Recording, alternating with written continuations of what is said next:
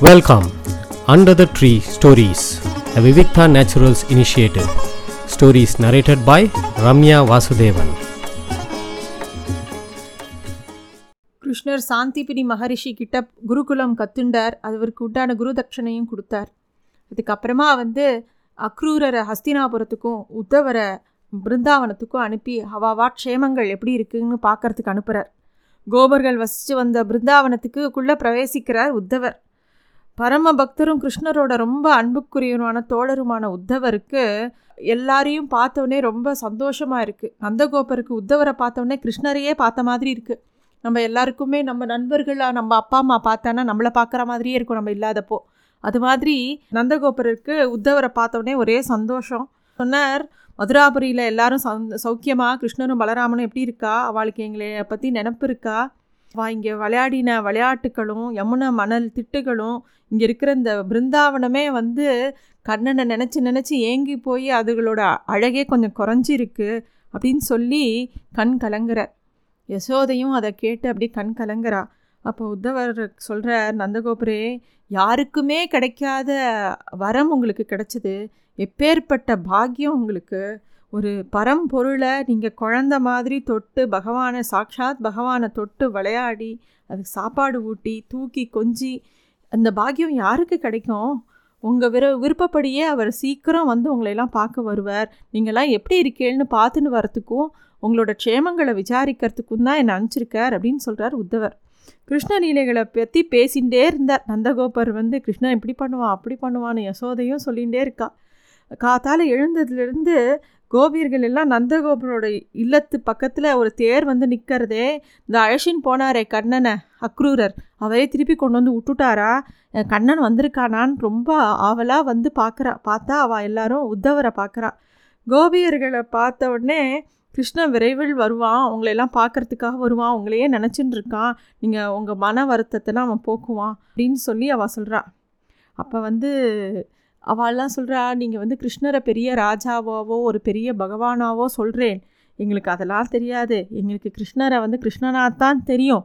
அவன் நடக்கிறது அவன் சிரிக்கிறது அவன் பார்க்கறது அவனோட குறும்பு அவனோட விளையாட்டு அதுதான் எங்களுக்கு எப்பயும் எங்கள் மனசில் இருக்குது எங்களால் கிருஷ்ணனை மறக்கவே முடியாது. கிருஷ்ணனாலும் எங்களை மறக்கவே முடியாது. எங்கள் மனசில் எப்பயும் அவனை பார்த்துட்டே இருக்கோம். இங்கே இருக்கிற மரம் செடி கொடி புதர்கள் எல்லாமே வந்து கிருஷ்ணரை நினைவூட்டின்ண்டே இருக்கு எங்களுக்கு. கண்ணனை எல்லா இடத்துலையும் நாங்கள் பார்த்துட்டே இருக்கோம். அவனுடைய அன்பு எப்பயும் இங்கே நிறைஞ்சிருக்கு. இங்கே இருக்கிற ஒவ்வொரு விஷயமும் அவனை பற்றின செய்தி சொல்லிகிட்டே இருக்கு எங்களுக்கு அப்படின்னு சொல்கிறான் உத்தவர் அப்படியே பிரமிச்சு போயிடுறார். உத்தவர் வந்து இது எப்பேற்பட்ட அன்பு? ஒரு பெரிய தபஸ்விகளான மகரிஷிகளும் பெரிய பெரிய மகான்களும் என்ன ஆசைப்படுறா? இந்த மாதிரி ஒரு பக்தியை தானே ஆசைப்படுறா? எப்பயும் கிருஷ்ணனையே நினச்சிட்டு இருக்கணுங்கிற பக்தியை தானே ஆசைப்படுறா? இது இவாளுக்கு ரொம்ப எளிமையாக வந்திருக்கே அப்படின்னு சொல்லி அப்படியே கோபியர்களை பார்த்து கை கூப்பிட்றாராம் நான் வந்து இங்கேயே உங்களை மாதிரி ஒரு மனசு எனக்கு வரக்கூடாதா? இதே பிருந்தாவனத்தில் ஒரு செடியாவோ கொடியாவோ மரமாவோ நான் இருந்திருக்கக்கூடாதா அப்படின்னு சொல்லி அப்படியே அவர் உருகி போய் கண்ணில் ஜலம் விடுறார். நீங்களோ எவ்வளோ அன்பாக இருக்கேள். உங்களோட பாதம் படிஞ்ச இந்த பிருந்தாவனத்தை தொழுதுறேன் அப்படின்னு சொல்லி அப்படியே விழுந்து சேவிக்கிறாராம். அப்புறமா நந்தகோபுரட்டையும் மித்தவா எல்லார்கிட்டேயும் விடை பெற்றுண்டு மதுராபுரிக்கு திரும்பி வரார். கிருஷ்ணர்கிட்ட வந்து அங்கே எல்லாரையும் சந்தித்ததையும் எல்லாரும் பேசினதையும் எல்லா விஷயங்களையும் கிருஷ்ணர்கிட்ட சொல்கிறார் அதே சமயம் அக்ரூரர் அஸ்தினாபுரத்துக்கு போனார் இல்லையா? அங்கே சூழ்நிலையே வேறு மாதிரி இருந்தது. விசித்திர வீரியனோட பிள்ளையான திரு திருதராஷ்டிரன் அங்கே தான் அரசனாக இருந்தான் அவனுக்கு மனைவி பேர் காந்தாரி. துரியோதனன் துச்சாதனன் உள்ளிட்ட அவளுக்கு ஒரு நூறு பசங்க இருந்தாங்க. அதில் ஒரே ஒரு மகள் அவள் பேர் துச்சலைன்னு பேர். திருதராஷ்டிரனோட தம்பி பாண்டுக்கு ரெண்டு மனைவிகள் ஒத்தி குந்தி இன்னொத்தி மாதிரி. குந்திக்கு பிறந்தது தான் தருமன் பீமன் அர்ஜுனன். இவருக்கு மாதிரிக்கு பிறந்தது நகுலனும் சகாதேவனும். எதிர்பாராத விதமாக பாண்டு இறந்து போயிருக்கான். அதனால் கண்ணிழந்தாலும் அரசாட்சியை வந்து திருதராஷ்டன் ராஜாவாக இருக்கான். அவனுக்கு கண்ணு மட்டும் போகலை மனக்கண்ணும் போயிடுத்து. யார் யார் எப்படி இருக்காங்கிற இதை புரிஞ்சுண்டா? யார் யாருக்கு என்னென்ன நிலப்பாடுங்கிறத புரிஞ்சுண்டார். அந்த நிலையில் வசுதேவரோட சகோதரி தான் குந்தி. அவள் வந்து இவரை பார்த்து அக்ரூரரை பார்த்து க அழறா. ஏதோ சென் நாய்களுக்கு நடுவில் சிக்கின்ற மாதிரி மாட்டின்ட்டேன். என் குழந்தைகள்லாம் இங்கே ரொம்ப கஷ்டப்படுறது. என்னோட பரந்தாத்துக்கு இதெல்லாம் தெரியுமான்னு தெரியல. என் சகோதரனுக்கு இதெல்லாம் புரியுமான்னு தெரியல. என் சகோதரனோட மகனான கிருஷ்ணனுக்கு இதெல்லாம் தெரியுமான்னு தெரியல. அவனை தான் நான் பெருசாக நம்பியிருக்கேன். அவன் தான் என்னையும் என் குழந்தைகளையும் காப்பாற்றணும் அப்படின்னு குந்தி சொல்லி அழறா. போஜகுலத்தில் பிறந்து புரு வம்சத்தில் வாழ்க்கப்பட்டவனா. ஆனால் என்னோட பிள்ளைகளோட நிலைமையை பார்த்தேல அப்பாவை இழந்து இந்த குழந்தைகள் தவிக்கிறது அப்படின்னு சொல்லி அழறா. அக்ரூரோக்கு மனசு தாங்கலை குந்தி அழுத உடனே. கிருஷ்ணர் வந்து உங்களையே தான் நினச்சிட்டு இருக்கார். உங்களுக்கு என்ன பண்ணணுங்கிறத பற்றி யோசிச்சுட்டே இருக்கார். சீக்கிரம் இங்கே வந்துடுவார். அவர் அதுக்காக தான் என்னை இங்கே அனுப்பி வச்சு யார் யார் என்ன பண்ணுறாங்கிறத பார்க்கறதுக்கு அனுப்பியிருக்கார் அப்படின்னு சொல்கிறார் சொல்லிவிட்டு அவர் திருதராஷ்டனை போய் பார்த்துட்டு திருதராஷ்டன்ட்ட தர்மம் என்ன நீ ஏன் இப்படி நடந்துக்கிற உன்னோட தம்பி பிள்ளைகளும் உனக்கு இது பிள்ளைகள் தானே அவாக்கிட்டே நீ அன்பு செலுத்தணும் கௌரவர்களுக்கும் பாண்டவர்களையும் பிரித்து பார்க்கக்கூடாது அது உனக்கு ஒரு பெரிய பெருமை தராது அப்படிங்கிறதெல்லாம் சொல்கிறார் இதெல்லாம் எல்லாத்தையும் பொறுமையாக கேட்டுன்ற திருதராஷ்டன் சொல்கிறான் அக்ரூரரே நீங்கள் சொல்கிற எல்லாமே அமுதம் மாதிரி என் காதில் விழருது தர்மத்தை பற்றி எனக்கு நல்லா புரியறது. ஆனால் எப்படி ஒரு மின்னல் வருமோ அது மாதிரி தான் அந்த மின்னல் மாதிரி தான் இந்த தர்ம சாஸ்திரங்கள்லாம் ஒரு நிமிஷம் என் மனசுக்குள்ளே நியாயம் எது தர்மம் எது எல்லாம் வருது. ஆனால் அடுத்த நிமிஷமே மின்னல் மாதிரி மறைஞ்சு போய்டுறது. என் அன்பு தான் பெருசாக நிற்கிறது என் பிள்ளைகள் மேலே இருக்கிற என் பாசம் என்னை கண்ணை மறைக்கிறது.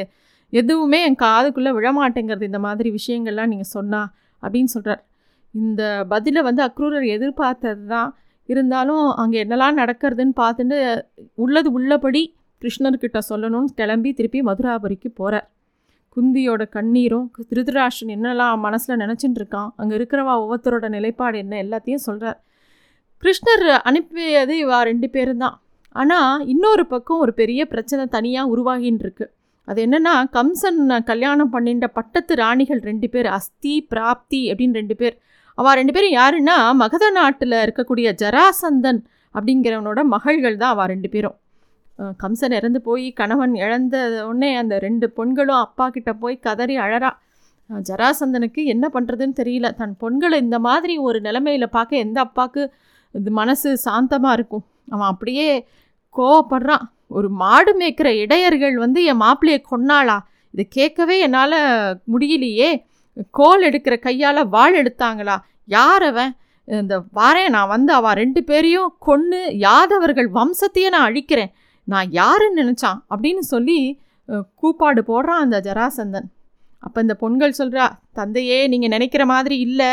நீங்களே பெருசாக பாராட்டக்கூடிய போர் யானையான குவலையா பீடத்தை அந்த கண்ணன் தனி ஒருவனாக வீழ்த்திட்டான். அதை எங்கள் கண்ணு முன்னாடி தான் நாங்கள் பார்த்தோம். முஷ்டிக்கணும் சானூரனையும் அவள் வதம் பண்ணுறதை பார்த்தோம். அது மட்டும் இல்லை அப்படின்னு சொல்லி கம்சனை வதம் பண்ணதை அவளால் சொல்லக்கூட முடியல. அழுக வருது அவளுக்கு. உடனே ஜராசந்தன் தன் குழந்தைகள் இப்படி வருத வருத்தப்படுறதையும் அழறதையும் அவள் கோலத்தையும் பார்த்து அவனால் தாங்க முடியல. உடனே ஜராசந்தன் அங்கே யாருங்க? எல்லாரும் கூப்பிடுங்கோ. எல்லா படையும் திரட்டுங்கோ. கிளம்பலாம். போய் கிருஷ்ணனை ஒன்று இல்லைன்னு பண்ணலாம். கிருஷ்ணனையும் பலராமனையும் ஒழிச்சு கட்டலாம். மதுராபுரியை அழிச்சுடலாம் அப்படின்னு கிளம்புறான். தான் பக்கம் தவறு இருந்தாலும் தன் மாப்பிள்ளை பண்ணினது தப்புன்னு தெரிஞ்சாலும் தண்டிக்கப்பட்ட உடனே திருந்தாம உடனே திருப்பியும் போருக்கு தயாராகிறான் ஜராசந்தன். அதுதான் ஒரு பெரிய அசுர குணம். என் மருமகனை வீழ்த்தி என்னோட பெண்களோட வாழ்வை கெடுத்தவன் அவனை வந்து நான் என்ன பண்ணுறேன் பார்? அப்படின்னு சொல்லி கிளம்புறான். கிளம்பும்போது அந்த ஜராசந்தனுக்கு பெரிய படை இருந்ததாம். பெரிய படைனா இருபத்தி மூணு அக்ரோனி படைன்னு சொல்கிறான் லட்சக்கணக்கான வீரர்கள் கொண்ட படையை வச்சுட்டு மதுராபரியை நோக்கி போகிறான் ஜராசந்தன். இந்த இடத்துல இன்னொரு ஒரு விஷயமும் அதாவது இந்த ஜராசந்தனோட போரை நம்ம சுருக்கமாக தான் சொன்னாலும் இது வந்து ஒரு பெரிய நிகழ்வாகவே சொல்லப்படுறது.